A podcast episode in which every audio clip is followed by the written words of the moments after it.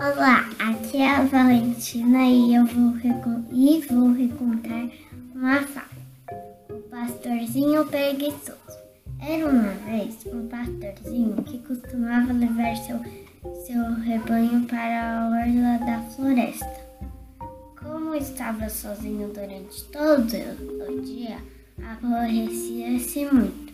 Então pensou numa maneira de ter companhia e de se divertir um pouco.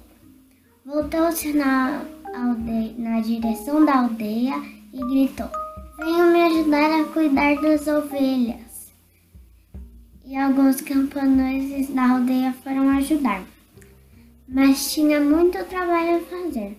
E o pastorzinho só queria ficar sentado olhando. Outro dia, o pastorzinho pediu ajuda novamente, mas ninguém foi, foi ajudar.